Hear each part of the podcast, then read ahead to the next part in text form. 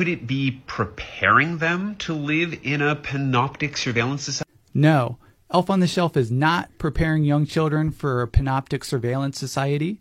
I mean, it is, but it isn't. Go back and watch the creator's video to understand the full context of this. reason Elf on the Shelf has grown in popularity is because it is more appropriate for young children's cognitive development. Children under the age of seven have a hard time manipulating abstract ideas and concepts, which is why you see them counting with their fingers because they need tangible things to help them manipulate those tasks, which is why the conservation tasks, such as this one, is so difficult for them.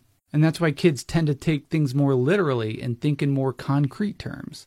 So it would make sense from a cognitive development perspective that there would be this concrete representation of Santa Claus instead of just this abstract concept. not saying I'm agreeing with Elf on the Shelf, but this trend has grown because we are understanding and actually caring about how children really see the world.